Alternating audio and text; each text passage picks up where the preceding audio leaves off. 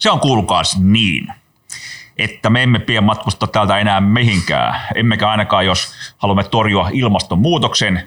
Vuosi satamme pahin uhka ää, panee kyllä matkailunkin pakettiin. Loukussa ollaan, hyvät suomalaiset. Niin, loukussahan tässä ollaan oltu puolitoista vuotta koronan pelossa. Maat ja rajat ovat olleet suljettuja, eikä monikaan ehkä olisi edes uskaltanut matkustaa, mutta nyt itse asiassa aivan tuore tilanne. Matkatoimistot kertovat, että matkoja varataan ennätyksellisesti ja vaikuttaa siltä, että korona ei enää pelota ja rajoja siis avataan. Lentokoneet ehkä nousevat pian ja hotellit aukeavat, mutta jääkö ilmastonmuutos tässä riemussa nyt sitten sivuseikaksi? Tämä on Ilmastoratkaisijat podcast. Tänään puhumme maailman suurimmista liiketoiminta-alasta, matkailusta ja ilmastonmuutoksesta. Korona sai maailman ja siinä sivutuottajana vähän matkailunkin polvilleen. Kysymme esimerkiksi, tekeekö ilmastonmuutos jossain vaiheessa saman? Meidän molemmat vieraamme tänään ovat matkailualan pitkäaikaisia ammattilaisia, toinen lentoyhtiöstä ja toinen matkatoimistosta. Kummankin edustamat toimialat ovat tosiaan siis kituneet korona-aikana, joten matkailun positiivinen kuhina varmasti nyt lämmittää enemmän kuin ilmastonmuutos. Timo Saranpää, sinä olet matkailualan yrittäjä. Kontiki Tours on ehkä se parhaiten tunnettu yrityksesi. Sä oot myöskin monipuolisesti aktiivinen yrittäjä, järjestöaktiivi ja liiketoiminnan kehittämiskonsultti ja koulutukseltasi kauppatieteiden maisteri. Tässä keskustelussa kuitenkin tietysti keskitytään nyt tuohon sun asiantuntijuuteesi tässä matkailualalla. Olet perustanut, omistat ja johdat kahta erilaisiin ryhmämatkoihin erikoistunutta matkatoimistoa, joista tosiaan tämä Kontiki tunnetaan aika laajalti. Lisäksi sinä olet mukana muutamassa muussakin erikoismatkatoimistossa ja vaikutat myös alan järjestötoiminnassa. Olet Suomen matkatoimistoalan liiton hallituksessa sekä vedät myös liiton vastuullisen matkailun työryhmää. Kerrotko vähän, mitä on vastuullinen matkailu? Minkälaisia asioita on kyseessä, kun matkustetaan vastuullisesti? Kiitos, kiitos esittelystä ja kiitos kutsusta. Mielenkiintoista olla täällä mukana nimenomaan nyt tällä hetkellä, kun pikkasen niin kuin olisi toivon virettä matkatoimistoelinkeinon näkövinkkelistä. Että ihan selkeästi näyttää siltä, että niin kuin tuossa noissa johdannoissa sanoitte, että, että, jos ei nyt ihan vielä ennätysmääriä varata, mutta aika lailla positiiviselta nyt näyttää suhteessa siihen, mitä meillä on puolitoista vuotta ollut. Että ihan selkeästi patoutunutta matkailun tarvetta ja halua on olemassa. Mutta sitten tämä vastuullisuuskysymys, että mitä vastuullisuus matkailussa on, totta kai meillä nyt tänään ympäristönäkökulma on se, se, mistä eritoten puhutaan, mutta kyllä me mielellään tuodaan esille myös muita vastuullisuuden näkökulmia silloin, kun me esimerkiksi tuolla Suomen matkailualan liiton puitteissa vastuullisesta matkailusta puhutaan. Ja silloin ne muut näkökulmat on sosiaalisia, kulttuurisia, taloudellisia, jotka myös pitää ottaa huomioon. Koska esim, esim no niin kuin mun mielestä yksi tärkeä pointti, miksi vai, vaikka aika monet on tehnyt sellaisia johtopäätöksiä nyt korona-aikana, että hienoa lentomatkailu ja ylipäätään matkailu on vähentynyt, että tämä on ilmastolle ja luonnolle hyvästä. No valitettavasti se ei ole kyllä ihan koko totuus.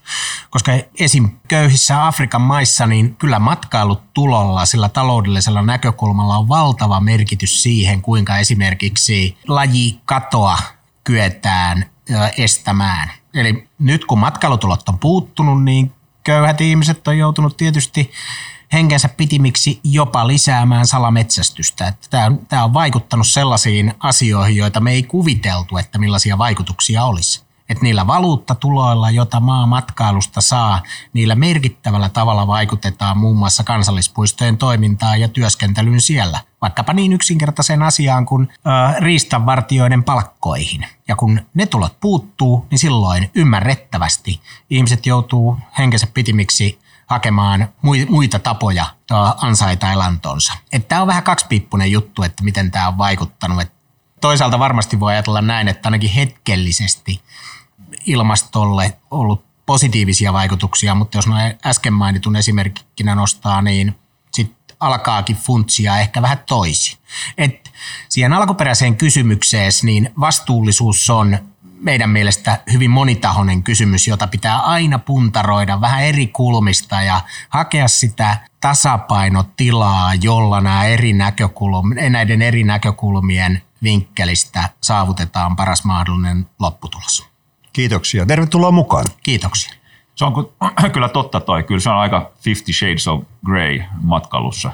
Niin. Mikä on hyvä, mikä on huono. Se ei ole mustavalkoista, ei todellakaan. Mutta meillä on toinen vieras, joka on Tuomo Karppinen Finnairiltä erittäin hyvä saada sinut tähän mukaan, koska sä, sä tota noin, oot ympäristöpäällikkö Finnairin viimeisen kaksi vuotta oot ollut siellä. Mutta sä oot tehnyt kaikenlaista muutakin Finnairilla viimeiset 19 vuotta. Vähän lueskelin täällä, että on ollut aikamoinen niin kuin kirjo kaiken maailman juttu, mutta aika paljon ympäristövaikutuksen hallinnassa oot ollut mukana.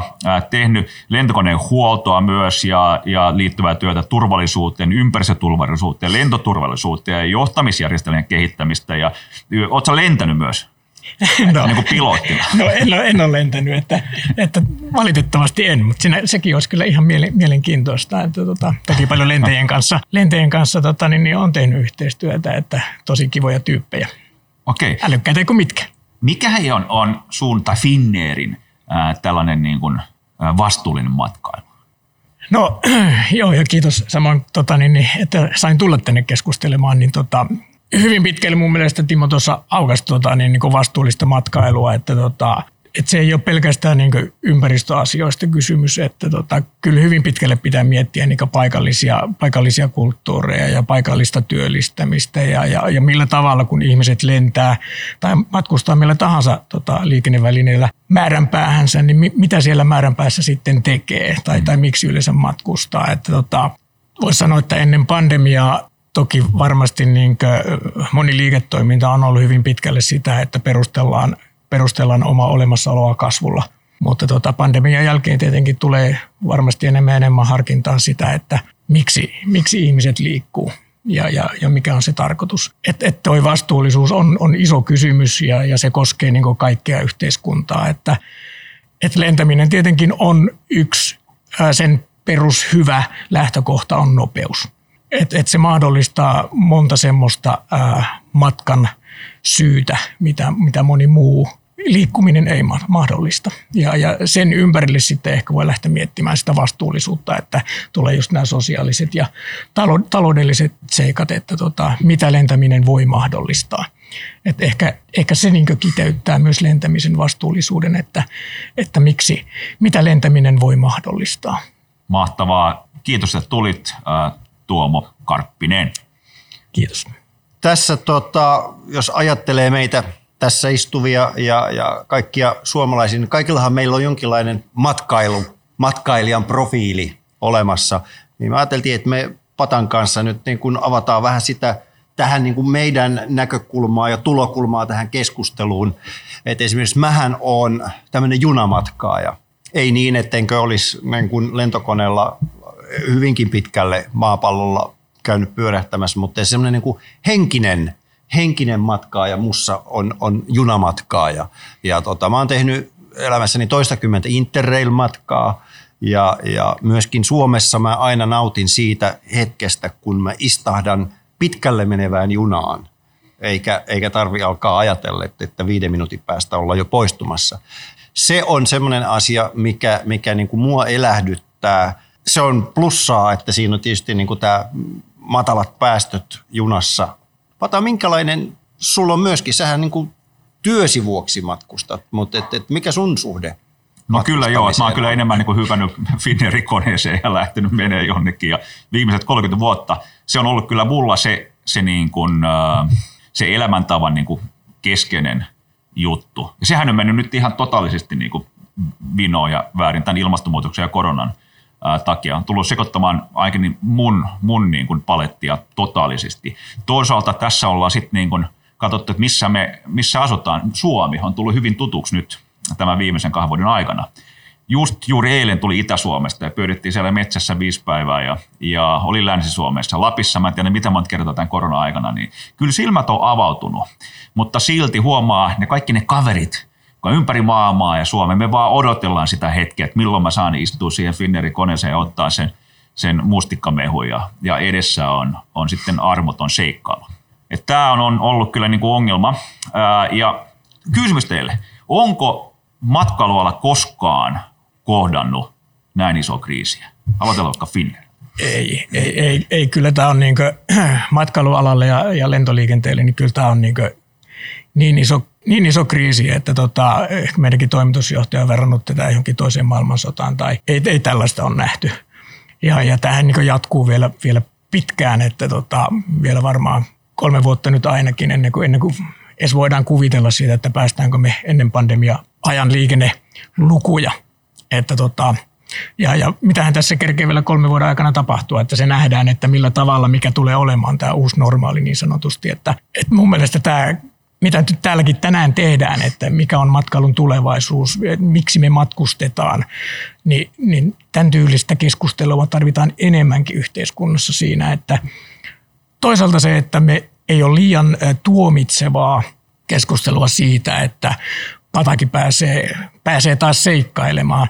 Vaikka Suomessakin on kiva seikkailla, niin on se sitten kuitenkin, kun sä lähdet uuteen kulttuuriin, missä et ole koskaan aikaisemmin nähnyt, ollut tai nähnyt tai puhunut kieltä, niin siellä kuitenkin silmät avautuu sitten taas erillä tavalla kuin mitä sitten on avautunut Suomessa seikkaillessa. Niin tota, matkustaminen on kuitenkin semmoinen tunneasia ja, ja silmien avaava asia ja ehkä pelkoja häiventävä asia. Että tota, niin, No, mä oon ihan samalla kannella. Entäs Kontiki Tours? No joo, eipä siihen ole paljon lisäämistä, että onhan tämä nyt rauhan ajan ja tämän tietyllä tavalla tämän niin kuin modernin ajan matkailun aivan kirkkaasti pahin kriisi. Eihän meillä nyt tällaista ollut, että se on eri asia sitten, jos tuota sota-ajat, jos niihin lähtee vertailemaan, niin silloin sellaiset tietysti nyt matkailun stoppaa, mutta ei mikään muu ole pystynyt näin totaalisesti stoppaamaan alueellisesti ja hetkellisesti, muun muassa tuhkapilvi teki sen silloin noin kymmenen niin vuotta. Niin, joo. muun muassa noin kymmenen vuotta sitten, mutta se oli kuitenkin ajallisesti rajattu. Et silloin puhuttiin about puolesta toista viikosta, mihin se sitten ja lopu... paikallisesti rajattu. Ja, ja paikallisesti rajattu, että se oli niin eri story, että totta kai se oli täysin lamauttava lentoliikenteelle, mutta nyt puhuttiin globaalista lamautuksesta, niin on se sille eri story – rank, rankka paikkahan tämä oli elinkeinolle, ei, ei, ei, ei siitä minnekään pääse. Markkohan tässä just heitti, että on nousussa nyt, niin kun, ja haluaa, me kaikki haluamme matkustaa. Ja, ja oletteko te huomannut, että nyt on tullut enemmän asiakkaita, tai lähteekö tämä liikkeelle, että milloin se lähtee, kaikki sitä haluaa tietää.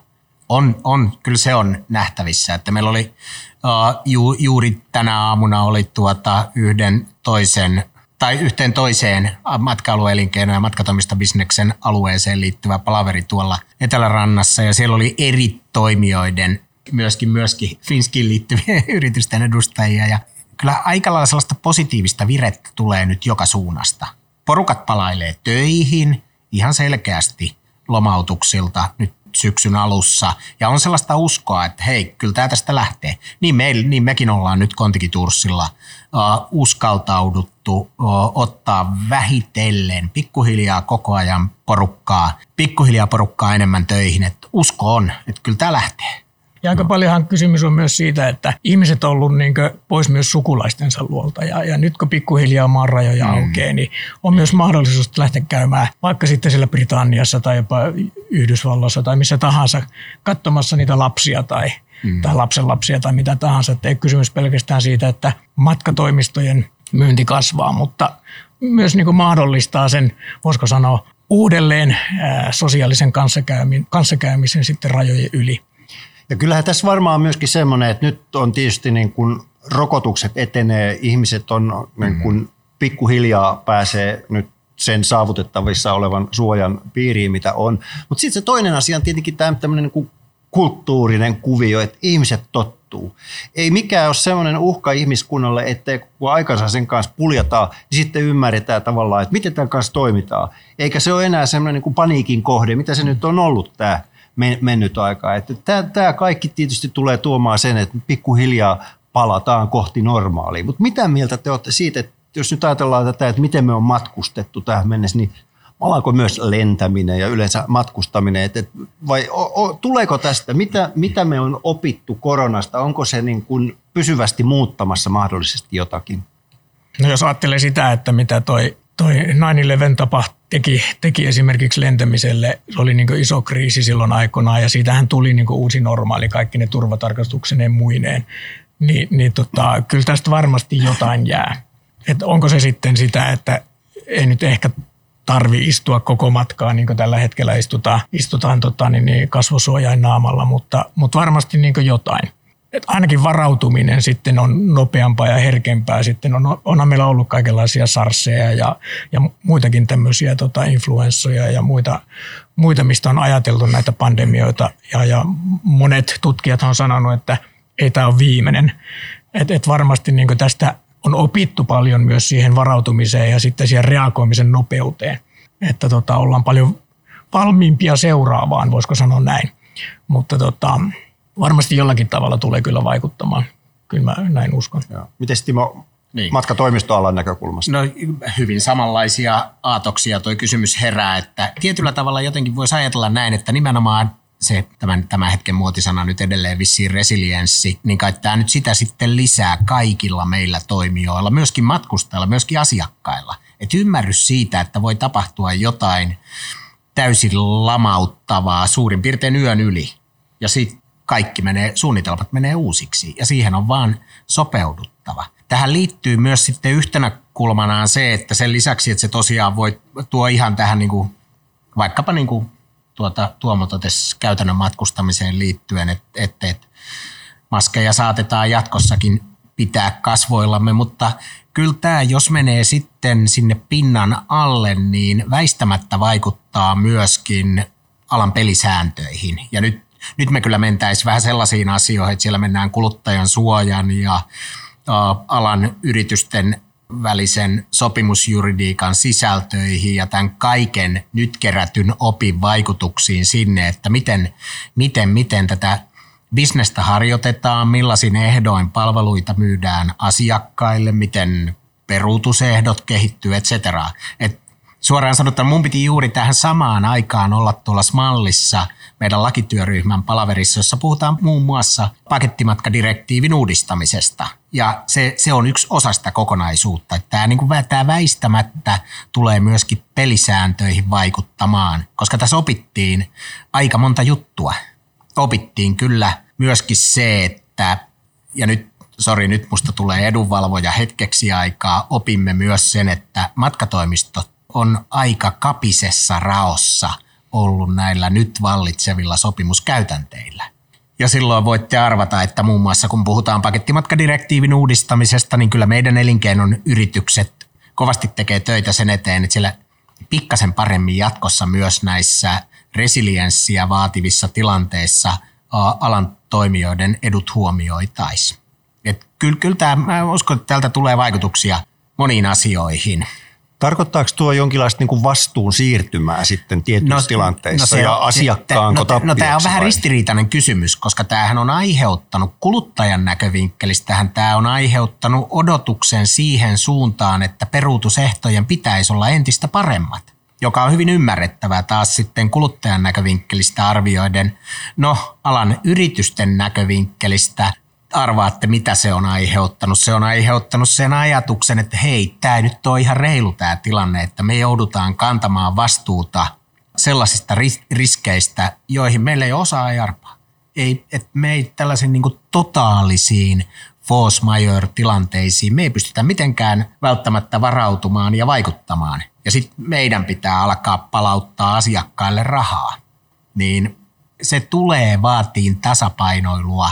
Se tämäkin hakee, tarvii sitä tasapainoa, jossa kuluttajan suoja varmistetaan, mutta toisaalta varmistetaan, että meillä on niitä toimijoita, jotka näitä palveluita myy, koska jos ehdot on palvelun myyjille kohtuuttomat, niin mistä me löydetään niitä hulluja yrittäjiä, jotka ottaa tässä riskiä? Ja myös kun se trendi on mennyt siihen suuntaan, että etsitään sellaisia aitoja kokemuksia – mm. jotka ovat hyvin pieniä tekijöitä mahdollisesti, joka hyvin sektorallisesti vetää tiettyjä matkoja. Ja me ollaan tässä tutkittu Varvon kanssa trendejä ja megatrendejä, mihin suuntaan tämä matkailu on oikeastaan menossa nyt kaiken, kaiken koronan lisäksi. Niin jo ennen koronaa, niin, niin kyllä se on ollut just nämä aidot kokemukset, rikkaampia, syvempiä, kokemuksia, mitä jengi haluaa. Esimerkiksi mennään kauppaan, katsoa niitä pieniä kauppoja, joku haluaa tietynlaisen riisin ja tietynlaisen pastaan tai vastaavaa. Ja eettiseen vastuulliseen matkailuun liittyviä trendejä ovat kohtuullistaminen, eli LOHAS, Lifestyle of Health and Sustainability, joka on noussut hyvin suuresti myös ennen koronaa, ja sitten tämä slow tourism, hidas matkailu, ja lähimatkailu totta kai kotimaassa on myös varmaan noussut nyt tässä näin viimeksi. Ja totta kai myös koteloituminen, eli tämä cocooning, että ei lähdetä mihinkään, vaan pysytään siellä himassa, juodaan kahvia ja, ja luetaan kirjoja. Niin nämä oli ne trendit, jotka on niin kuin noussut jo. Mutta sitten ollaan huomattu, että tulevaisuuden trendeistä, ja siinä oli sellaisia juttuja, mitä mä en joskus kuullutkaan, mikä on aika makea homma, että muun muassa tämä snacking-kulttuuri. Eli matkailijat haluavat kerätä paljon erilaisia kokemuksia yhden pitkän matkan sijaan. Lähdetään etsimään yhtä keihänkärkeä, banks. Sitten on hospitality, joka viittaa tarpeeseen tuntea paikan pulssi ja perehtyä sitten paikallisen elämäntapaan ja tekemiseen. Ja tämä nyt varmaan niin on monelle, että sama että haluat saada sitä aitoutta siinä matkailussa. Totta kai virtuaalimatkailu, VR, lasit ynnä muuta, jos katsoo tällä hetkellä Helsinkiä, niin niin miten ne on pärjännyt hyvin, ne haluaa miljoona virtuaalituristia Suomeen ja on, on mallentanut Helsingin aika kivasti. Sitten on IG-turismi, Instagram on, on kyllä niin kuin hyvin vahva tekijä, missä nuoret lähtee liikkeelle ottamaan tosi hienoja valokuvia. Mä oon itsekin syyllistynyt siihen, mentiin muutamiin hienoihin paikkoihin, se on aivan täynnä jengiä ja saat sen yhden kuvan sitten sieltä, niin se oli vähän niin kuin ok. Sitten on makea homma, on tuomiopäivän turismi. Eli tota, vähän viimeinen, viimeinen aika nähdä toi, ennen kuin, jos nyt merenpinta nousee, tulee nousemaan 96 senttiä sadassa vuodessa, niin Maledivit hävii sellainen 50 vuoden päästä, niin pitäisikö käydä katsoa Maledivit ennen kuin se häviää. Ja sitä, mitä Markkukaan ei ole kuullut, mä en tiedä, oletko harrastanut sellaista, on pimeä turismi. Mä en tiedä, onko teillä ollut pimeitä turisteja, mutta tota noin, äh, dark tourism. Matkailu tarkoittaa sitä, että erilaisissa pelottavissa tai oudoissa – matkakohteissa, johon liittyy kuolema tai joku kurja tapahtuma, Chernobyl, keskitysleirit ja muuta. Jengi haluaa lähteä tätä chiigaamaan. Ja viimeisenä on DNA-turismi. Eli nyt kun DNA-testit on yleistynyt, niin huomaa, että hei vitsi, että mä oon puoleksi turkkilainen, niin mun pitäisi käydä chiigaa, että mitä Turkissa on, että siinä on mun varmaan mun esi-isät. Niin ootteko te huomannut tällaisia trendejä teidän niin kuin, asiakkailla? No, tuotta, me, te, me tehdään hyvin paljon nimenomaan ryhmämatkoja ja meidän, asia, meidän asiakkaiden keski-ikä ei ole, on, on, on mieluummin ehkä 40 ylöspäin. Että ihan ehkä noin kaikki, ihan noin piikit ei ole ainakaan meidän asiakaskonnassa vielä laajasti näkynyt. Mutta tuota, kyllä me muuten ollaan näihin törmätty. Ne on niin kuin yksittäisinä ilmiönä, niin kyllä. Mä vielä lisäisin sinne yhden, joka on tullut, mutta tämäkin vaan yksittäisinä keisseenä vastaan on muun muassa sotaturismi, että ihmiset haluaa sotaa käyville alueille. No emme ole lähteneet niitä järjestään kyllä, mutta tuota, näitä erilaisia aika kummallisiltakin tuntuvia pyyntöjä ja ideoita ihmisillä kyllä on herännyt. Ehkä sitten to, toisaalta suomalaiset on edelleen aika konservatiivisia matkailijoita. Niin meillä, ei, ei meillä näy vielä niin vahvasti nämä maailmalla jylläävät trendit, että niistä pieniä palasia on kyetty kyllä havaitsemaan, mutta ei ne, ei ne, ei ne ainakaan toistaiseksi ole. Ei ne nyt tietysti ole missään valtavirtaa, mutta ei ainakaan Suomessa. Mutta Timohan, teillähän on tota luonto matkoja. Ja Kyllä. Pääsee, joo. ja sitähän varmaan suomalaiset niin hiffaa. Sitä, sitä hiffaa. Ja ei toi äsken sanomani tarkoita sitä, etteikö hyvinkin special-teemaisia matkoja tehtäisiin. Että kyllä siellä on aika mielenkiintoisia teemoja, millä maailmalle lähdetään, mutta tuota, ehkä noi ihan noi tuollaiset ääriilmiöt tuolta on semmoisia, että ei, ei, ei. Ainakaan toistaiseksi niillä ei ole ollut meille kaupallista merkitystä. Niin joo. Onks, on, te, miten te saatte sen Finnaria tietää, että min, mitä sä lähdet tekemään? Onko teillä sellaista tilastoa, että no niin, nyt on lähdössä DNAta taas liikkeelle? ei varmaan suoranaisesti meillä, niin kuin jos ajatellaan reittilentämistä, niin tota, e- ei kysellä sitä, että mitä nyt olet menossa tekemään. Mutta tota, hirveän mielenkiintoinen sinänsä, niin kuin, että tota, luettelit noita erilaisia trendejä. Siinä on hirveän litania trendejä. Että jos ajatellaan yleensä trendiä, niin se on sitten enemmän semmoinen ehkä muutama juttu kerrallaan, mutta nyt jos ajatellaan, että trendinä voidaan sanoa, että siellä on 10 tai 20 erilaista suuntautumista, niin sinänsä niin mielenkiintoinen tulee mieleen se, että onko se sitten kuinka paljon semmoista niin matkan järjestäjän tekemää vai omatomimatkailua.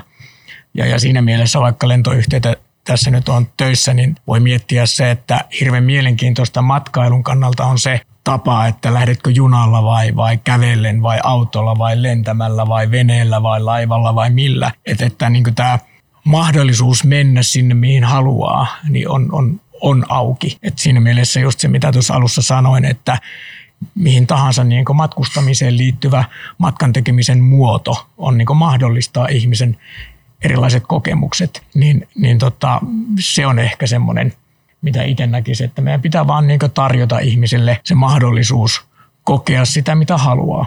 Ja, ja sitten jos haluaa esimerkiksi mennä sinne Malediiveille tai, tai, tai haluaa kokea sitä, voisiko sanoa syväkulttuuria siellä jossain matkan päässä, niin ehkä junalla matkustaminen on erilainen kokemus kuin sitten taas neljän viikon loman aikana pitää päästä äkkiä jonnekin Australiaan, niin sitten se on melkein mentävä lentämällä, että ei sen kolme viikkoa siellä paikan päällä olla ja kokea sitä kulttuuria.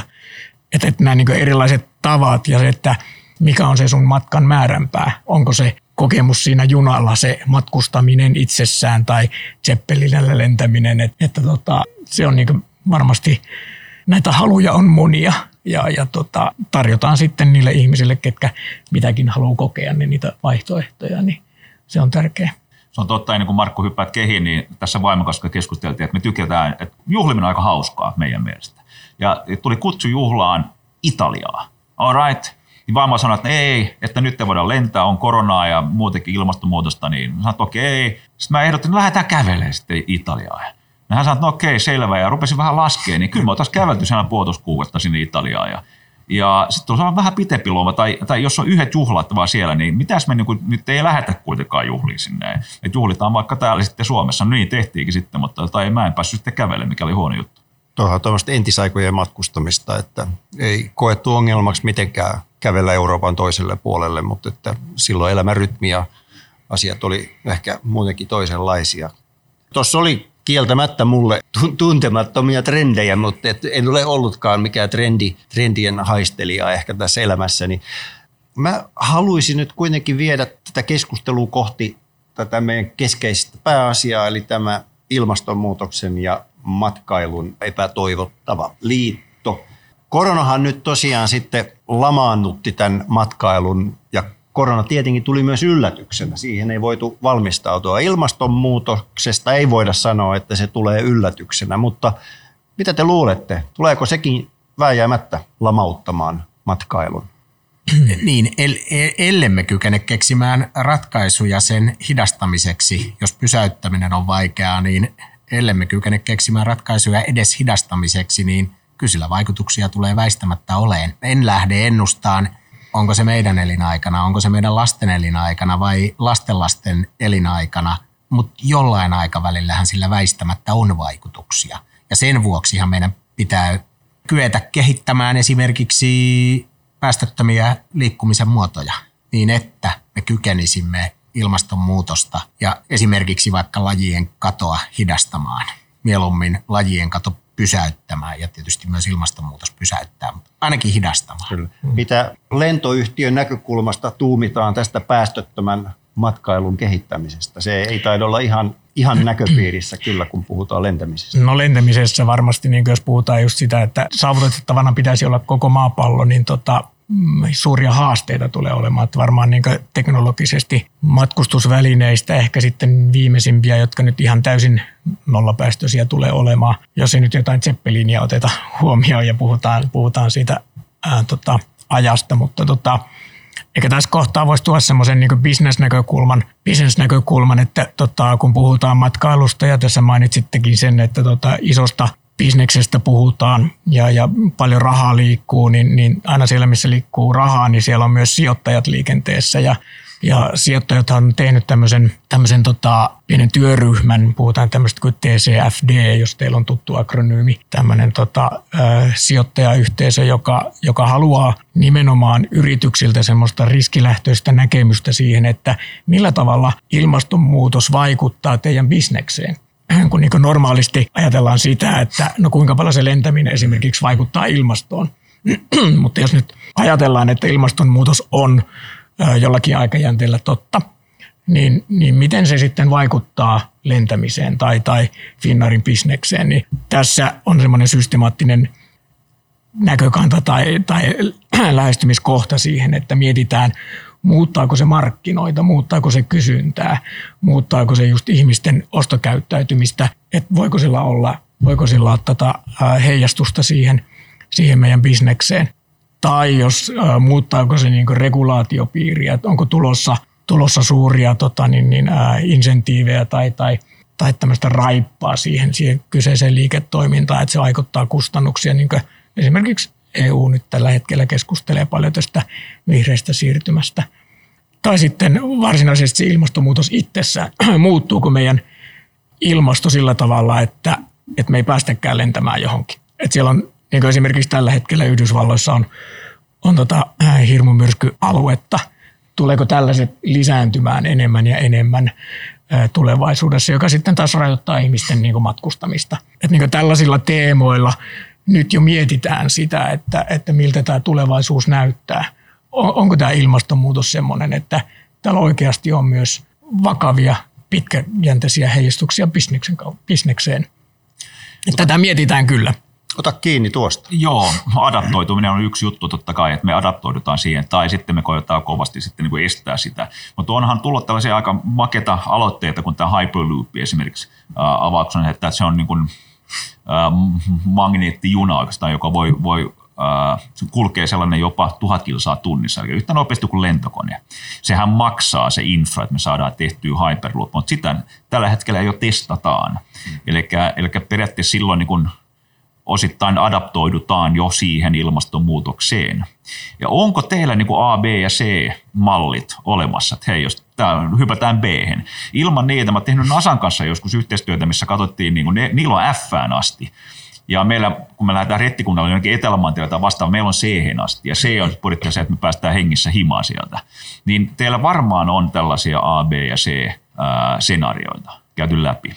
Onko Timo sulla hyvät f asti? No ei, ei nyt, jos, aj, jos ajattelen nyt pienen matkatoimistoyrityksen omistajana, niin valehtelisi, jos väittäisin, että meillä nyt olisi kovin pitkälle tässä funtsittuna vuosikymmenten päähän, että miten tämä meidän bisnes muut, muuttuu ilmastonmuutoksen myötä. Et varmaan se yksi iso keskustelu, mitä jossain vaiheessa käydään, että minkälainen on se meidän kaltaisten toimijoiden rooli tässä kokonaisuudessa ja se meidän, meidän, meidän merkitys. Joku on joskus jo vuosia sitten sanonut, että matkatoimistobisnes on auringonlaskun ala. En mä, en mä en sano nyt kuka on sanonut, mutta aika moni alan ihminen tietää, mä olkoon nyt kuka on. Tuota, en mä siihen silti jaksa uskoa. Kyllä sitä, sitä asiantuntemusta – jota matkatoimistot edustaa matkan järjestämisessä, niin sitä jatkossakin kyllä varmasti tarvitaan. Se tulee vaan olemaan entistä sofistikoituneempaa, että mitä spesiaalimpia juttuja rakennetaan, niin sitä osaavampaa pitää olla matkatoimistoalan väen. Sitä innovatiivisempaa sen pitää myös olla, että ehkä tämä kaikki niin sillä tavalla haastaa elinkeinon, että ollakseen jotain muuta kuin auringonlaskun ala, niin elinkeinon pitää kyetä sopeutumaan kaikkiin näihin muutoksiin, mitä muun muassa liikkumiseen ilmastonmuutos väistämättä aiheuttaa. Myöskin, myöskin vaikuttaa ihmisten, meidän asiakkaiden asenteisiin ja odotuksiin, ja meidän pitää myöskin siihen kyetä sopeutumaan. Et, et, et, kyllä tämä monella tavalla elinkeino haastaa ainakin. En väitä, että olisi tosiaan valmiit pläänit F, mutta tuota, niin ei vielä se purjevene, iso laiva ei ole vielä hankittu. Ei, ei ole vielä hankittu, eikä sitä Hyperloopiinkaan tuota lippuja tilattuna, että et, et, et, odotellaan niitä. Just näin. Uh, uudet lentokoneethan on huomattavasti kevyemmät kuin aikaisemmin. Ja tota noin, myös uh, miten suunnitellaan vaikka liikematkaa, niin tota, että sitä voidaan optimoida sitäkin liikematkaa, mikä tässä välttämättä jengi ei tiedäkään sitä, mitä Finnair ää, tekee. Avaa vähän nopeasti vaan se, että mä kuulin sellaisen jutun, että oliko se Jallin ää, Japan Airlinesin toimitusjohtaja, tai nyt mä en tarkkaan tiedä tätä, oliko se just juuri se yritys, mutta sanoin, että hei, että otetaan yksi oliiviveke siitä salaatista kaikilta matkustajilta, niin sillä jo säästettiin huomattavasti päästöjä tai ne sanoo, että menkää kuselle ennen kuin hyppäätte lentokoneeseen, niin se koko lentokone sitten tota, no, kevenee ja sitten ei, ei, sitten tule paljon päästöjä. Onko tämä totta? Joo, kyllähän niin jokainen kilo, kilo tota, ää, merkitsee sitä, että se kilo pitää johonkin kantaa ja sitä varten pitää polttoainetta kantaa. Et silloin semmoinen, voisiko sanoa, ää, kumulatiivinen vaikutus, että tota, mitä enemmän kone painaa, niin sitä enemmän sinne pitää tankata lisää painoa, että se jaksaa lentää. Että kyllä meillä niin on pitkin historiaa tehty tämmöistä painonvartijatyötä lentokoneessa paljon ja tällä hetkellä niin se työ on niin entistä tärkeämpää. Koko ajan keksitään niin keinoja vähentää, vähentää lentokoneesta painoa. Jos jokainen matkustaja vähentäisi vaikka kilon, ottaisi vaikka yhdet kengät vähemmän, vähemmän tota, mukaan, niin, niin en nyt muista tarkkaan kaikkia lukuja, mutta ennen pandemiaa laskettiin, että olisiko silloin joku parikymmentä e- Eessun takasta Aasian matkaa vuoden aikana voitu lentää sillä säästetyllä polttoaineella, että jos jokainen Finnaarin matkustaja olisi vähentänyt sen yhden kilon matkatavaroista. Että kyllä silloin niin kuin, tämä on kuitenkin kuluttajabisnet ja massabisnes, että jos miljoonia matkustajia menee, niin se kertautuu. Että kyllä sillä niin on, on iso merkitys, että, että tota, nytkin kun pandemia-aikaa, niin me ollaan vähennetty, vähennetty tarjoiluja ja, ja, ja lehtien kantamista ja muuta, niin sillä on ollut niin iso merkitys. Kyllä me koko ajan niitä suunnitellaan, että tota, paljon mietitään sitä, että mikä on hyvä serviisi ja, ja kuinka paljon se saa painaa. Ja erittäin tärkeä kohde. Ja siinä mielessä niin kaikille matkustajille, jotka haluaa matkustaa kestävästi, niin kannattaa miettiä, mitä sitten pakkaa mukaansa. Just näin. Tongalla hyppäsin pieneen lentokoneeseen matkalla johonkin autiolle suurin saarille ja, ja siinä oli vaaka. Sitten piti astua vaalle. No, mitä paljon läski jätkässä on? ja tota, sen mukaan maksettiin se lentolippu. Niin onko teillä jo vaat, vaat katsottuna siihen, siihen Vantaalle? No sanotaan, me ollaan, ollaan punnittu matkustajia, mutta eri syistä. Et enemmänkin turvallisuussyistä siitä, että kun mehän ei punnita matkustajia ennen kuin, ne, ennen kuin he lähtevät. Meillä on tämmöiset standardi paino eri, eri matkustajille ihan sen takia, että me tiedetään paljonko polttoainetta pitää tankata koneeseen. Että me ollaan tehty tämmöisiä niin turvallisuuteen tähtääviä punnituksia sen takia, että ei, ei lähdetä liian pienellä polttoainekuormalla matkaa. Mutta tota, ei, ei ole menty tällaiseen, tällaiseen tota, kilopohjaiseen. Mikä on standardi suomalainen? Onko, onko Timo tällainen standardi suomalainen?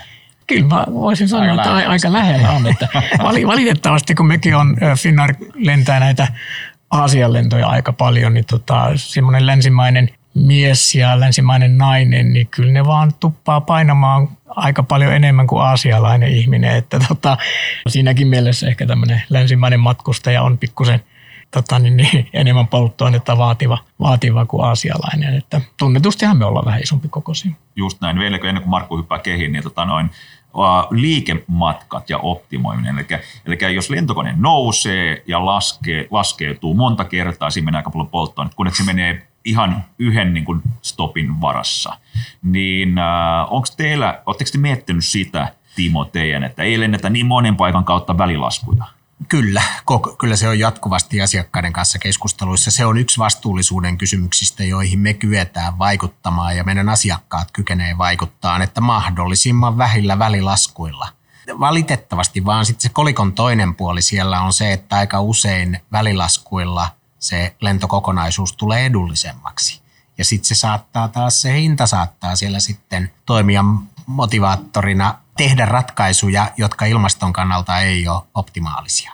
Mutta kyllä me totta kai me haluttaisiin ohjata asiakkaita siihen suuntaan, että mahdollisimman vähillä välilaskuilla. Silloin selkeästi. Ja kannattaa miettiä sitä niin matkan pituuttakin, että ei ole mitenkään niin kuin, ei lentoyhtiöt sitä kato mitenkään karsastaan, että jos tuleekin junalla Tampereelta Helsinkiin tai, mm. tai vaikka Oulusta mm. Helsinkiin, että että tota, miettii just se, että mikä on tarpeen vaikka lentää tai mikä matka on sopiva junalle. Puhutaan tästä tämmöisestä tota intermodalitista tai tämmöisestä. Sano uudestaan intermoderni, mikä? Intermodality. Modality. Joo. Eli, eli voidaan tehdä näitä erilaisia liikkumisen muotojen yhdistelmiä, että, että mikä kannattaa kävellä ja juna-asemalle ja juna-asemalla, junalla sitten – 500 kilometriä lentokentällä, josta sitten 2000 kilometriä lentäen tai et vaikka se olisi se lyhyt lento saatavilla, niin, niin tällä hetkellä ehkä sitten myöhemmin, kun on sähkölentämistä tai muuta, niin se on sitten taas eri kysymys, mutta, mutta niin tällä hetkellä niin, niin on myös mietitty niitä, mä tehdään jo Saksassa esimerkiksi sellaista yhteistyötä on tehty, että voi ostaa lentolipun, jossa yksi osa onkin junamatkailua. Että et varmasti tulee jatkossa olemaan myös enemmän semmoista – mahdollisuutta, että ostaa Finnaarin lipun. Leikitään nyt vaikka, että Kuopiosta Bangkokkiin, niin Kuopiosta pääsee valitsemalla vaikka bussilla tai junalla ja, ja sitten lentämällä Bangkokkiin, mutta tota, se on vain Finnaarin kautta ostettu lippu, eikä, eikä tarvitse huolehtia sitä, että ja, ja koko matka on niin Finnaarin mm. vastuulla niin sanotusti ja Finnaarin palvelukonseptin mukainen, mutta tota, tämä voi olla yksi tulevaisuuden näkökulma kyllä ehdottomasti. Sinänsähän mm. keino on hyvä ja kierrätetty, että meillähän jo 30-luvulla aloitettiin Suomessa niin sanottu rengasmatkat, jossa yhdistettiin laivoja ja junaa, taisi olla VRn tuotteena aikana. Kesti jonnekin ainakin 50, ehkä 60-luvullakin asti, kunnes se sitten loppui. Mä jäin miettimään sitä, tätä vastuullisuus- ja kestävyysjuttua, että miten paljon sitä painetta nykyisin alkaa tulla ulkopuolelta. Esimerkiksi ihan niin kuin asiakaskunnasta, että, että pitää tehdä ratkaisuja tällä ja tällä tavalla, että, että sitä tavallaan niin kuin palvelutarjoajia niin kuin katsotaan siitä näkökulmasta, että, että, että kuka hoitaa asioita oikein. Onko tämä kasvava trendi vai, vai vielä vähän niin kuin pinnan alla? Aivan, aivan ehdottomasti kasvava ollut jo monta vuotta, että et, et kyllä kuluttajat on koko ajan valistuneempia ja odottavat palveluntuottajilta uusia ratkaisuja, jolla vastuullisuus kyetään paremmin huomioimaan. Ja musta tämä eri liikennemuotojen yhdistely on, se on, se on tietysti, mä, mä uskon ehdottomasti, että se on tulevaisuutta. Mehän jos me saataisiin nyt Scratchista rakentaa Suomen liikenneratkaisut, ei meidän päärata varmaan menisi tai meidän päärata varmaankin menisi muutama kilometri lännempää. Siinä on joku sellainen Helsinki-Vantaan kenttä aika lähellä, niin kyllä se aika takuu varmasti siitä menisi niin, että me oikeasti pystyttäisiin nämä eri liikennemuodot kunnolla yhdistelemään. se on tulevaisuutta ja mä uskon, että siihenkin nimenomaan asiakkaiden suunnasta tuleva paine ohjaa, että meidän täytyy kyetä tarjoamaan ratkaisuja, jossa mietitään kokonaisuutta eri liikennemuotojen kautta kyllähän nytkin on jo siis ainakin vireillä ja jossain määrin toimii tällaisia yhdistelmä julkisen liikenteen, mm. vuokra-autojen, jopa polkupyörien yhdistelmiä, että yhdellä tietyllä mm. kuukausihinnalla käytössä Kyllä. on tietty määrä liikennettä ja se, että, että mikä väline milloinkin on kyseessä, niin se on vaan sitten oma, oma valinta tietenkin. Kyllä. Tällä hetkellä vielä valitettavaa on se, että hinta – hinta niin isossa markkinassa ohjaa tosi paljon, että viittaa tuossa mm. vähän, mitä Timokin sanoi, että jos nyt ajatellaan vastuullista kuluttajaa, että ostetaan ostetaan vaikka Helsingistä matka jonnekin Aasiaan, niin kyllä sieltä niin esimerkiksi jostain Lähi-idän kautta kulkevat lennot, niin saattaa olla paljon halvempia kuin suora lento Helsingistä, että, että se on niin tosi ikävä, että siellä niin käydään sitä semmoista, niin kuin, tai no kilpailuhan on, en mä tiedä onko se ikävä, mutta, mutta niin moni ostaa sen kuitenkin, että jos se on kuitenkin 50 prosenttia, 40 prosenttia enemmän saastuttava reitti, mutta kuitenkin tota 10 prosenttia halvempi, niin sitten ihmiset sen ostaa. Semmoinen niin tietoisuuden lisääminen edelleen on niin tosi tärkeää myös tässä puolella, että ne, ne trendit on siellä nousussa, mutta edelleen me kuitenkin tarvitaan vähän niin sitä trendien äh, sanoman tukemista myös niin tältä liiketoimintapuolelta, että paljon on vielä tietämättömyyttäkin kuluttajilla siitä, että mitä se ympäristöystävällinen matkailu voisi olla. Ja lentäminen, lentäminen suoraan kohteeseen eikä mutkan niin. kautta. Kovasti kuitenkin näyttää siltä, että jokainen meistä, asiakkaat, lentoyhtiöt, matkailualan toimijat, niin joutuu tekemään uhrauksia. Millä tavalla ne tulee esille, niin se on toinen asia, mutta jos, voiko esimerkiksi lentämisen hinta nousta kompensointien ja, ja, ja muutoksen vuoksi niin kalliiksi, että, että palaamme aikaan siihen, että harvat vaan pystyy lentämään enää. Meneekö se koskaan niin kuin siihen? Hyvä kysymys, että tapahtuuko matkailulle toi.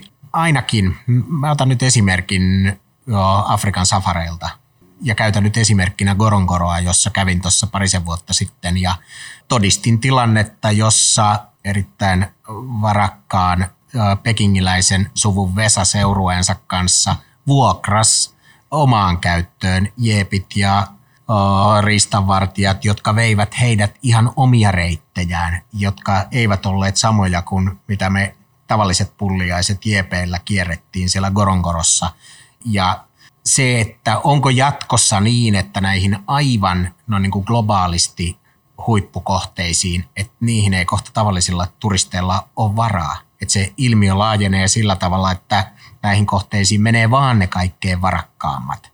Että hinnat nousee ja se on tavallisen kuluttajan ja turistin ulottumattomissa. Voiko niin käydä? No sitten taas luonnon näkövinkkelistä, onko se huono vai hyvä? Kävijämäärät selkeästi näissä herkissä luontokohteissa vähenisi sen myöden, jos ei sinne kaikilla ole varaa mennä. Että miten tähän nyt pitää oikein suhtautua?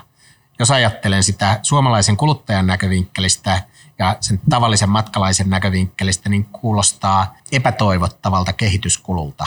Mutta luonnon näkökulmasta, se on se hyvä. Sitä? No hypätään sen jälkeen. Miten me voidaan simuloida tavalliselle lottokansalle sitä Gorogoron mm. tilannetta. Voidaanko se edes tehdä? Lyödään lasit päähän, ensin käydään kuvaamassa se juttu, niin saako koskaan niitä hajuja, niitä fiiliksiä, sitä lämpöä, niin mä voisin sanoa, että siinä pääty, matkan päätöksen tekoon, että lähdetäänkö tonne vai ei, se voi olla hyvä, mutta kyllä mä oon itse yrittänyt niin kun, ää, sitä simuloida.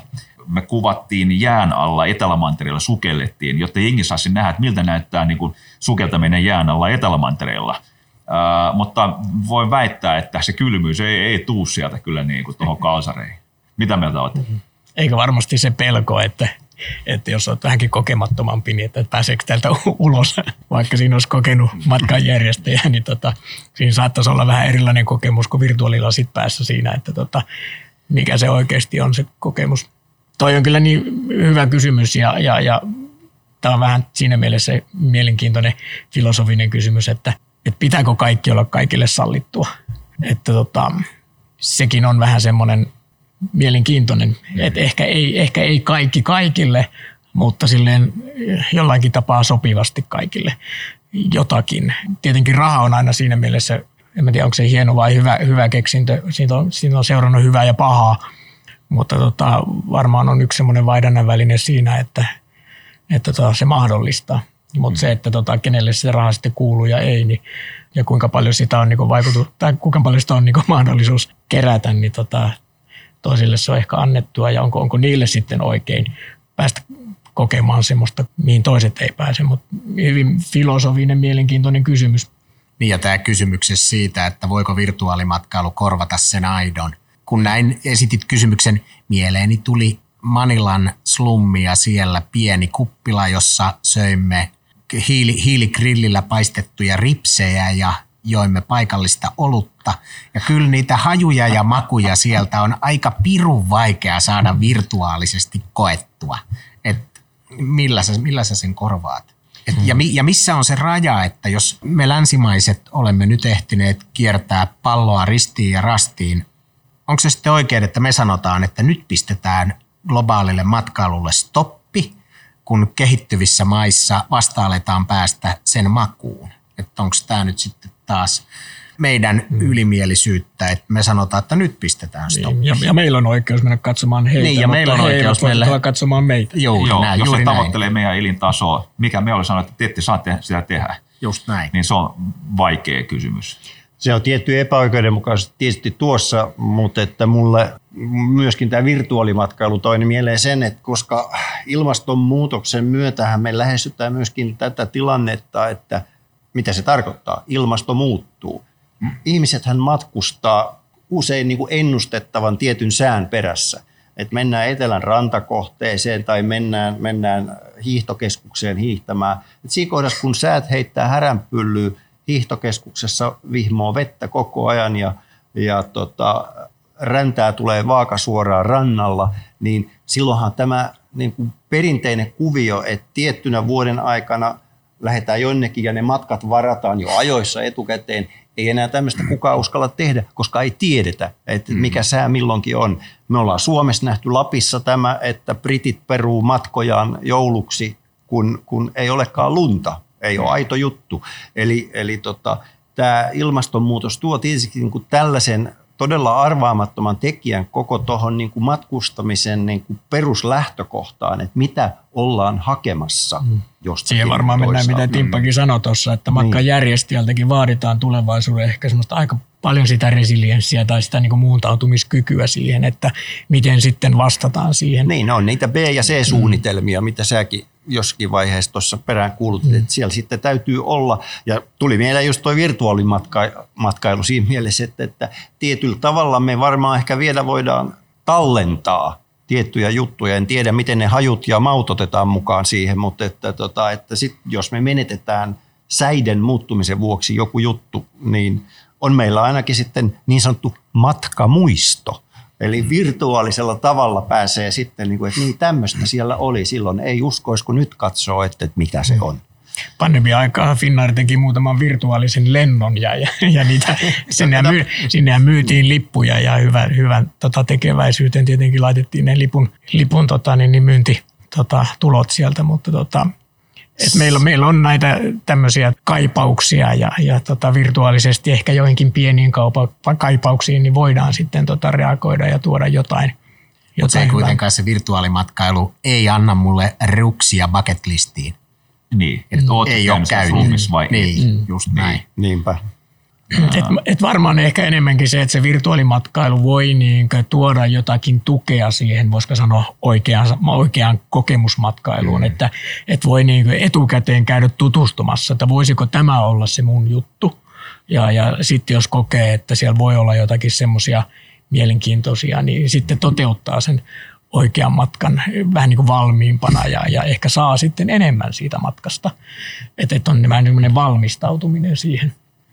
Joo, niin, mäkin niin, saman jutun. Niin, joo. Niin, eh, ehkä se tuota, tuo enemmän harkintaa siihen lähtöön. Mm. Niin, että kun etukäteen virtuaalisesti perehtyy kohteeseen kautta alueeseen, niin oivaltaa sen, että onko tämä nyt lisäarvoa suhteessa mun aiempiin matkoihin vai onko ilmiöt ja kokemukset samanlaisia, mm. joita mä oon jo naapurimaassa kokeillut. Että miksi mä menen sinne, että kun mä menen, niin mä aidosti haen sellaista, että kun mä nyt joudun ilmastoa rasittaa, niin teen vain niitä matkoja, joista mm. sitten olisi mahdollisimman paljon lisäarvoa itselleni, jos sitä ajattelen, mutta sitten samalla myöskin, jos otan siihen näitä muita vastuullisuuden kulmia, niin samalla myöskin funtsin, että hei, voinko mä sen lisäksi tuota oikeilla valinnoilla kohdistaa ne, kantaa ne valuuttani sellaiseen paikkaan, jossa niistä on mahdollisimman paljon hyötyä.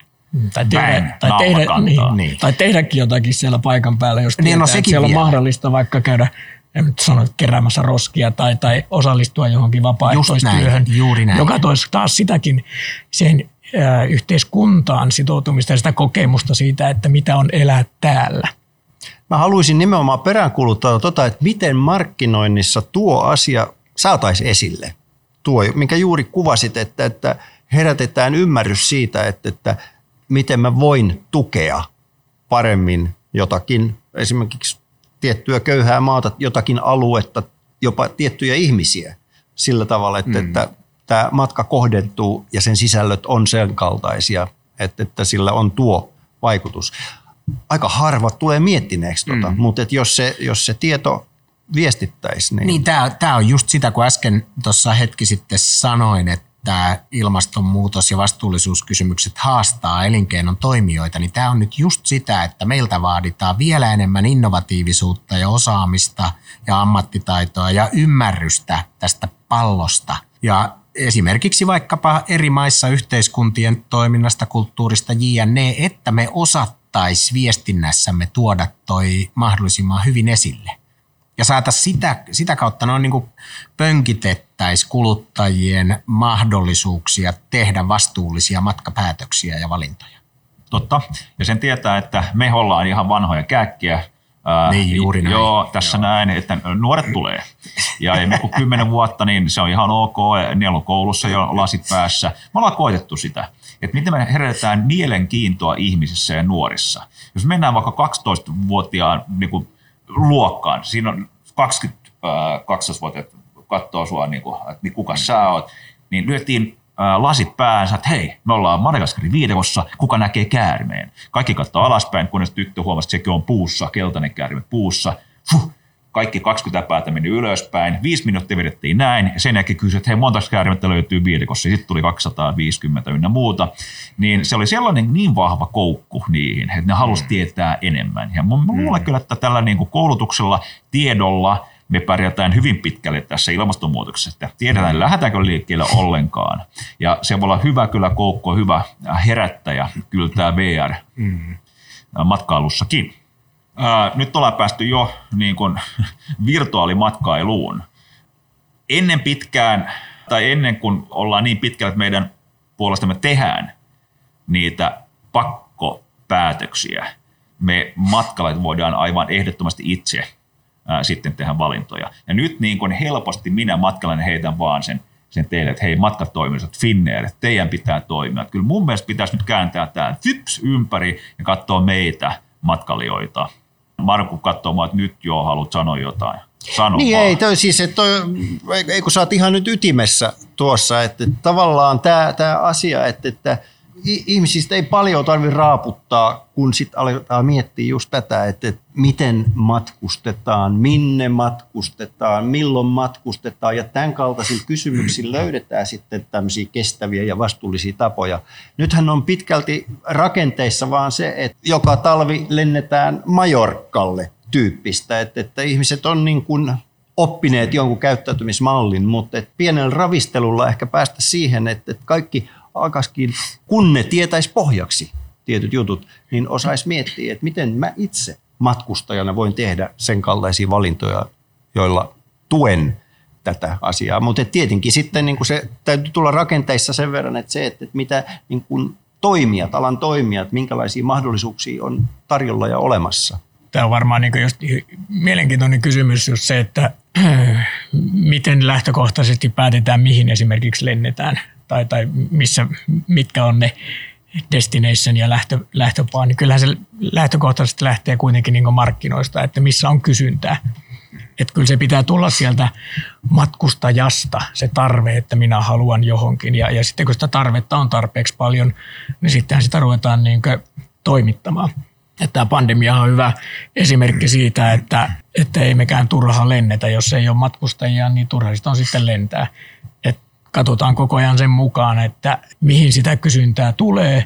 Ja sitten kun sitä tulee tarpeeksi, niin sitten ruvetaan tota, avaamaan niitä reittejä. Mutta kyllä tämä on niin kuin, että mistä me sitten saadaan se semmoinen, voisiko sanoa, uusien massojen halu siitä, että hei me halutaankin tehdä tämän tyylistä matkustamista ja miten se, miten se niin löydetään sieltä se markkinan ja, ja toimijan niin tai tarjoajan välinen yhteisymmärrys ja kehittäminen, niin No se on, var, se on varmaan niin aina, aina ne kysymys. Mä nyt tota- ajattelin, kun sä, sä esimerkiksi kierrät siellä niin kuin Finnairin edustajana ja erilaisten kumppanien kanssa sovit tämmöisistä malleista, niin, niin tota, että jos ajatellaan joku kohde X, niin, niin tota, siellä niiden paikallisten kanssa esimerkiksi kootaan sellaisia palveluja, sellaisia toimintoja ja juttuja, jotka itse on, on tämän kestävyyden ja, ja sitten tämmöisen niin kuin vastuullisen toiminnan piirissä – ja sitten Finnair tekee esimerkiksi niin, että lentokoneissa, jotka lentää tiettyyn kohteeseen, niin siellä on vaikka sellainen pieni taskukokoinen opas, missä kerrotaan, että tällaiset ja tällaiset niin kuin jutut on, on tota,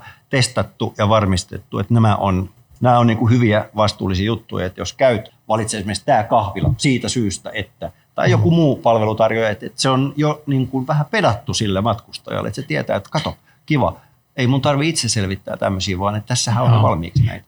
Pikkusen ton tyylistä, niin kuin, äh, voisiko sanoa palvelua tai juttuja on tehtykin, että tota, kun koneessa lentää, niin siellä on, voi vaikka jostain Bluewingsista tai, tai jostain äh, hupijärjestelmästä ehkä vähän hieman katsoa sitä tota destinationia, että onko siellä jotakin äh, suosituksia, mutta aika pienellähän se tällä hetkellä on ollut, että varmasti yksi mahdollisuus niin tuoda enemmän sitä semmoista niin varmistettua vastuullisuusmatkailua. Että, mutta tota, niin mä luulen, että, että tuo mitä Timokin aikaisemmin sanoi, että sitä painetta tulee jo asiakkailta, että pitäisi olla huomioituna vastuullisuudet, niin nämähän on niin kuin hyviä vastauksia siihen paineeseen, mikä, mikä sitten nähtävästi on olemassa. Tois, toisaalta ei sitä tule kaikilta asiakkailta. Ei varmasti kaikilta. Osalle me, merkittävässä määrin, vaan edelleen hinta on merkittäviä, no niin, ehkä jopa monille merkittävin ajuri tehdessään päätöstä mat, seuraavasta matkakohteesta.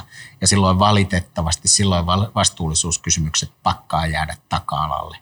Että kyllä meidän pitäisi oikeasti olla vähän valmiita, valmiita maksaa siitä, että ratkaisut on vastuullisia. Kyllä. Ja näin matkustajana, niin monesti mä kyllä tsekannut, että hei, voinko kompensoida sitä jollain konstia. Jos mä silti haluan mm. lähteä sinne matkaan, niin mitä mä voin tehdä? Okei, mä voin jättää sen matkan tekemättä, mutta jos mä nyt silti haluan lähteä sinne, niin jollain mm. konstia mä voisin kompensoida. Niin se olisi kiva, jos olisi, onko Finnairilla tai teillä Contiki Toursilla sellainen nappula, että joo, mä kompensoin tämän matkan ja paljonko se maksaa, niin mä mielellään sen maksan myös. Ja moni haluaa kyllä maksaa siitä. No tällä hetkellä eduskunnassa on menossa toi arpaislain uudistus ja toivottavasti se nyt tulee tuossa vuodenvaihteessa nyt sitten läpi uutena, joka nyt mahdollistaisi sitten uudestaan tämän. Tokihan meillä oli, mutta tota, heti kun se on mahdollista, niin kyllä meillä on suunnitteilla ottaa, ottaa tämmöinen kompensointimahdollisuus ja tehdä sitä entistä helpompi, mitä se oli niin kuin aikaisemmin, niin vielä, vielä helpottaa matkustajalle tätä kompensointimahdollisuutta Hyvä. ehdottomasti. Minkä, minkä Joo, oma, värinen nappula teillä on? No me, me, meilläkin on ollut tähän kyllä nappula suunnitteella siellä ennen korona-aikaa ja en, ennen tätä hengähdystaukoa, jonka nyt väistämättä sitten äsken mainittu lakiuudistus nyt sitten aiheutti. Että kyllä se sieltä jossain muodossa tulee. Että Hyvä. Kyllä varmasti meilläkin tulee. Mm. On, on sitten tulevaisuudessa, kun lainsäädäntö on kaikilta osin selkeä, niin kyllä sieltä ne kompensaatiomahdollisuudet löytyy. Et kyllä mä jotenkin koen, että kyllä se on vaan arkea tulevaisuudessa. Sitten vaan ihmisten pitää oikeasti, niin kuin äsken sanoin, niin pitää oikeasti olla valmiita sitten myös maksaa. Mm. Siinäkin varmasti niin kuin vähän sama kuin on puhuttu tässä lentämisessä ajasta, niin myös tässä kompensoinnissakin, niin sitten se kompensointin hinta on kyllä aika lailla verrattavissa siihen niin kuin aikaan, että, että jos ostaa metsää, niin kompensointiaika on sitten kymmeniä vuosia versus sitten jos tämmöistä biopolttoainetta tai me puhutaan tämmöisestä Sustainable Aviation Fuel, SAF, niin tota, periaatteessa se on sitten niin kuin ns. äsperi heti. Mutta hinta on sitten paljon isompi. että et puhutaan myös siitä, että halutaanko tehdä heti toimenpiteitä vai pitkässä ajassa, niin sitten siinä on myös ihan samanlainen hinta, hintalappu sillä kompensoinnilla. Oliko sulla vielä jotakin? Vaan sanon vaan, että hei muuten teidän matkat nyt tänne näin kompensoitu. Ja tota noin kertaa kaksi mä kompensoin jokaisen, jokaisen tota vierailijan niin kun matkat tänne, että voitte ihan vapaasti sitten körötellä himaa täältä. No, Kiitos. Kiitoksia. Hyvin, hyvin mielin, hyvin mielin.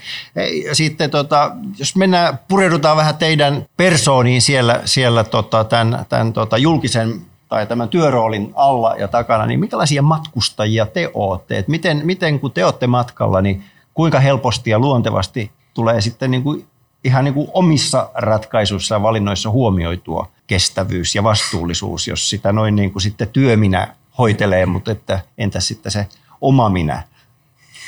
Kumpi uskaltaa aloittaa? Jätkäs nauraa täällä. Kumpi uskaltaa? No, tota, Täytyy sanoa, että isompaa yritystä sä saat aloittaa. No niin justi, isommalla oikeudella. No tota, äh, voin sanoa, että mun matkustaminen niin pääsääntöisesti, jos sanotaan lentokoneella on ollut työmatkustamista. Toki on sitten tota, käynyt lomamatkoilla Amerikassa ja Aasiassa ja Euroopassa, mutta sitten hyvin paljon myös sitten tässä Skandinaaviassakin sitten kotimaassa. Ja, että aina ei ole ollut välttämättä lentämistä, mutta tota, toki sitten nuo pidemmät pidemmän matkat kyllä, kun poika oli, poika oli pienempi, niin käytiin, käytiin tutustumassa ihan vähän, vähän niin kuin senkin takia erilaisiin kulttuureihin Aasiassa ja Amerikassa. Ja, mutta tota, paikan päällä eläminen ehkä oli sitten hyvinkin semmoista ää, turistinomaista, että, mutta aika paljon mentiin ihan itse asiassa niin julkisilla, että meillä jos mentiin johonkin ää, Hongkongiin tai, tai johonkin tota, isoon kaupunkiin, niin käytettiin ihan julkisia. että me ei koskaan koskaan oikeastaan liikuttu millään tämmöisillä takseilla tai, tai millään, että aina menty metrolla, että tota, se on ollut niin yksi semmoinen, mitä ollaan tykätty meillä, että tota, tutustua niin kaupungin metrokarttaan tai, tai juna, juna, junakarttaan, että se on ollut aina semmoinen vähän niin liittynyt siihen meidän matkailuun, jos voi sanoa, että siihen liittyy jo, joku niin tämmöinen olellainen osa, niin siinä myös pääsee ehkä siihen kiinni siihen arkeenkin paljon paremmin, kun kävelet ja, ja meet julkisilla, että tota, Eikä se on ollut semmoinen, mikä niitä meidän matkoja on ehkä eniten yhdistänyt, niin on se julkisten käyttö. Joo, eri, eri rooleissa päässyt kyllä kohtuullisen paljon matkustaan sen vajaa sata maata ja aika monet niistä moneen kertaan ja ristiin rastiin ja isot kaupungit kiertänyt Euroopasta aika hyvin ja eri, eri maanosista myös. Ja, Tämä on se yksi syy, että kun itse on päässyt matkustaan eri rooleissa varsin paljon, niin vähän on se, mitä äsken sanoin tuossa, niin huono omatunto sanoa, että hei, nyt sitten matkailua pitää vähentää. Että kun mä oon päässyt nyt näin paljon matkustaan, niin nyt musta on ihan ok, että nyt aletaan vähentää. Että tämä riittää. Mutta tämä on niin se oma, oma omatunto tässä on kyllä no niin kehittynyt sillä tavalla, että nykyään meillä on perheessäkin jo käsite turha matka. Turhille matkoille ei lähdetä. Että se pitää aidosti olla matka, jossa on jotain lisäarvoa. Silloin, jos ei se liity työ, tietysti väistämättä työn takia ja muun muassa meidän urheilumatkojen takia joutuu kyllä käymään samoissa kaupungeissa ja samoissa maissa, mutta sen ulkopuolelta niin yritä välttää sitä – että se pitää aidosti sitten olla jotain uutta, uusi maa, uusi kohde, johon on joku lisäarvo, miksi mennä. Mutta niin kuin ne toistuvat matkat samoihin kohteisiin, oli se sitten mikä tahansa lomakohde, niin no, mä en, mä en tee niitä enää. Että ne on mulle niitä turhia matkoja. En minä tiedä, kuinka paljon mä tällä nyt palloa pelastan, mutta omalta osaltani vähän sitä rasitetta puran. Mutta se tulee, mä myönnän, se tulee osin sieltä, että kun on päässyt paljon tätä palloa kiertään, niin ei ole sellaista painetta. Ja siksi on huono omatunto siitä, että sanon näin, epäreilua niitä kohtaa, jotka ei ole vielä päässyt.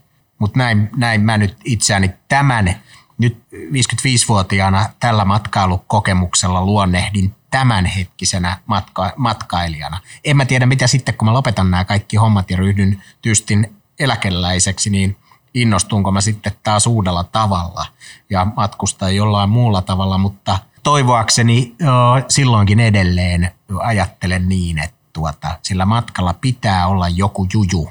Sitten voi vaikka käyttää sitä virtuaalista matkailua ensin tuota, itselleen vähän nyt niin kuin sen fiiliksen tuo fiilikseen ja siihen kohteeseen tutustumiseen, että no hei, onko tämä sellainen, että kannat tarviiks mun mennä tonne? Onko mä nähnyt tämän jossain muualla? Mä mieluummin pysyn kotimaassa ja matkailen täällä ja kulutan vähemmän.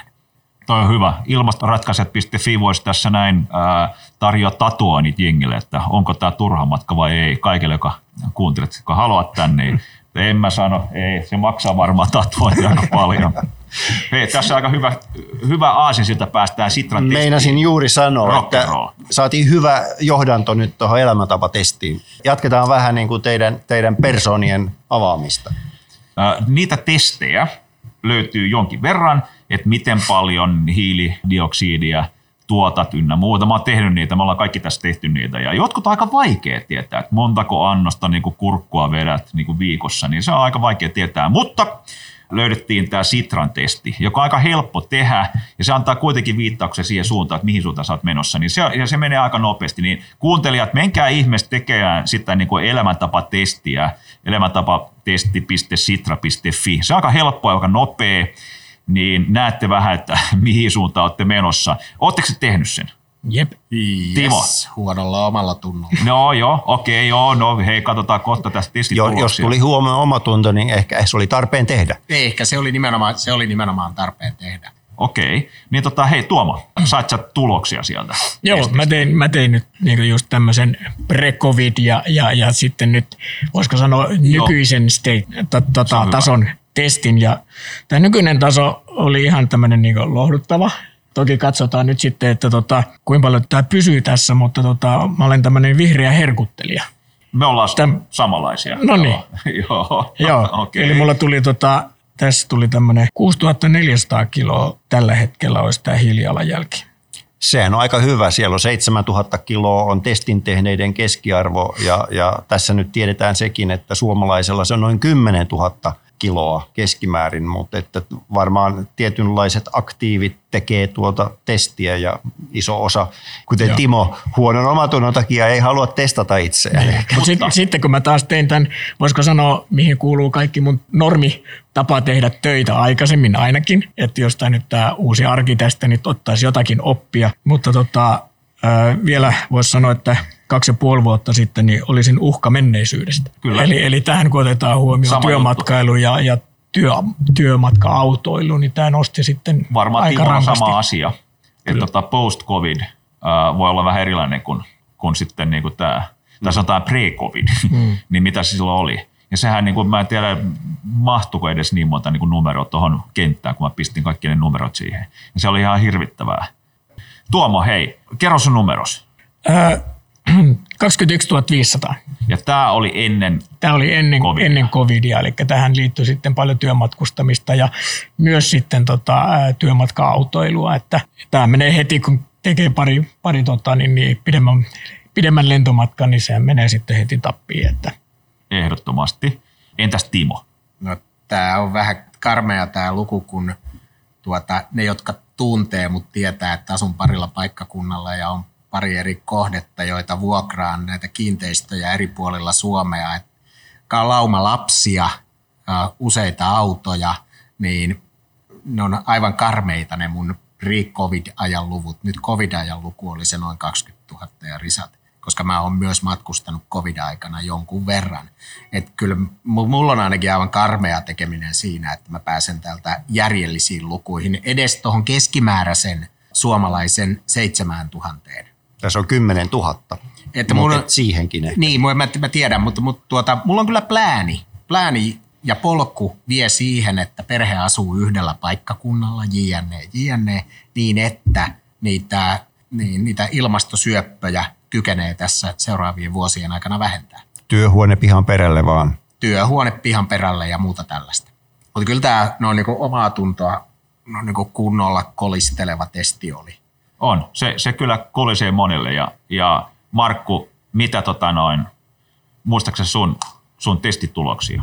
Siitä on vähän aikaa, kun mä oon sen tehnyt, mutta että mulla on muistikuva, että mä pyörin siinä 7000 ympärillä hiukan eri kertoina eri suuntiin.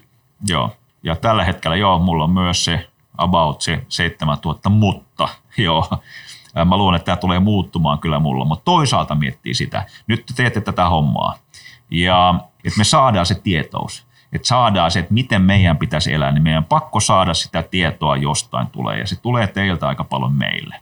Niin joskus joutuu sitten menemäänkin jonnekin ja lentää jonnekin, jotta me saadaan esimerkiksi VR-matsku tehtyä tai vastaavaa. Siksikin niin kuin nämä monilla vähän nousee täällä meidän haastatteluilla. Mutta mä en tiedä kuka meidän niin kuin, äh, kovin tyyppi, oliko se Sitra oma tyyppi, oli 4000 jotain. Niin. Vitsi, että syökseekö ollenkaan enää mitään, mutta varmaan syö. Mutta meidän pitäisi päästä hei aika alas, jotta tämä maailma pelastuu. 2000 olisi 500. 2500. Se Niin. tuntuu jotenkin aivan käsittämättömän alaselta, mm. että Joo. miten, pitää elä, miten pitäisi elämäänsä muuttaa. Mutta kyllä siihen varmaan siihen pääsemiseen niin meidän pitää miettiä yhteiskunnallisia ratkaisuja, että meillä oikeasti on niin tämä yhteiskunta mm. tarjoaa sen mahdollisia ja tukee sitä, että siellä on se ruoka ja, ja, ja kaikki liikkuminen ja muu on, on tehty sen suunnitelman pohjalta, että se olisi se tavoite. Mm. Että Ehdottomasti se, se on rakennekysymys myös. Kyllä. Sääntely, niin ikävältä kuin sanana kuulostaa. Niin Niin, tai sitten niin kuin ajatellaan Yhdysvalloissa, no en mä tiedä, varmaan molempi parempi, mutta tietenkin Yhdysvalloissa taas sanotaan, että siellä ei mitään saa säädellä, että kaikki pitää perustua niin vapaaehtoisuuteen ja kannustettavuuteen, mutta ehkä Euroopassakin voisi ottaa semmoisen molemmat parempi tyylisen näkökulman, että tietyssä mielessä sääntelyä, mutta myös jonkun verran kannustamista, että tota, toivottavasti meidän kaikkien edustajat onnistuu semmoisen, semmoisen tota, niin, niin frameworkin rakentamaan. Yes. Ja, kai, ja kaikki meidän me, omaa tuntoani tuottaa, tai vähän puolustaudun sillä, että myöskin innokas raideliikenteen käyttäjä. Larusta ei keskustaan pidä liikkua millään muulla kuin metrolla. Suomen sisällä ö, mahdollisuuksien mukaan aina raiteilla. Kyllä sille pystyy myöskin tällainen niin kuin syntinen tekemään jotain sitten kuitenkin aika helposti. Ja tietysti kaikki ruokaan ja muuhun liittyvät ratkaisut. Ja tämä on sama niin kuin tässä matkustamisessa, että ensimmäinen askel on, että silmät avautuu. Niin, niin juuri näin. Sillä on paljon, paljon tekemistä tulevaisuuden kanssa.